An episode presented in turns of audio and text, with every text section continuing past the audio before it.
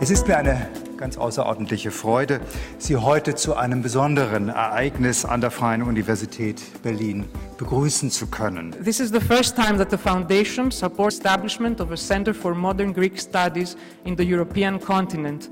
Der Zeitpunkt für die Einrichtung eines Zentrums Modernes Griechenland könnte besser, ich möchte präzisieren, dringlicher kaum sein. Und deswegen im Namen der Bundeskanzlerin Angela Merkel darf ich äh, allen Brückenbauerinnen und Brückenbauern, die ja, zahlreich sicher sind, ganz herzlich danken.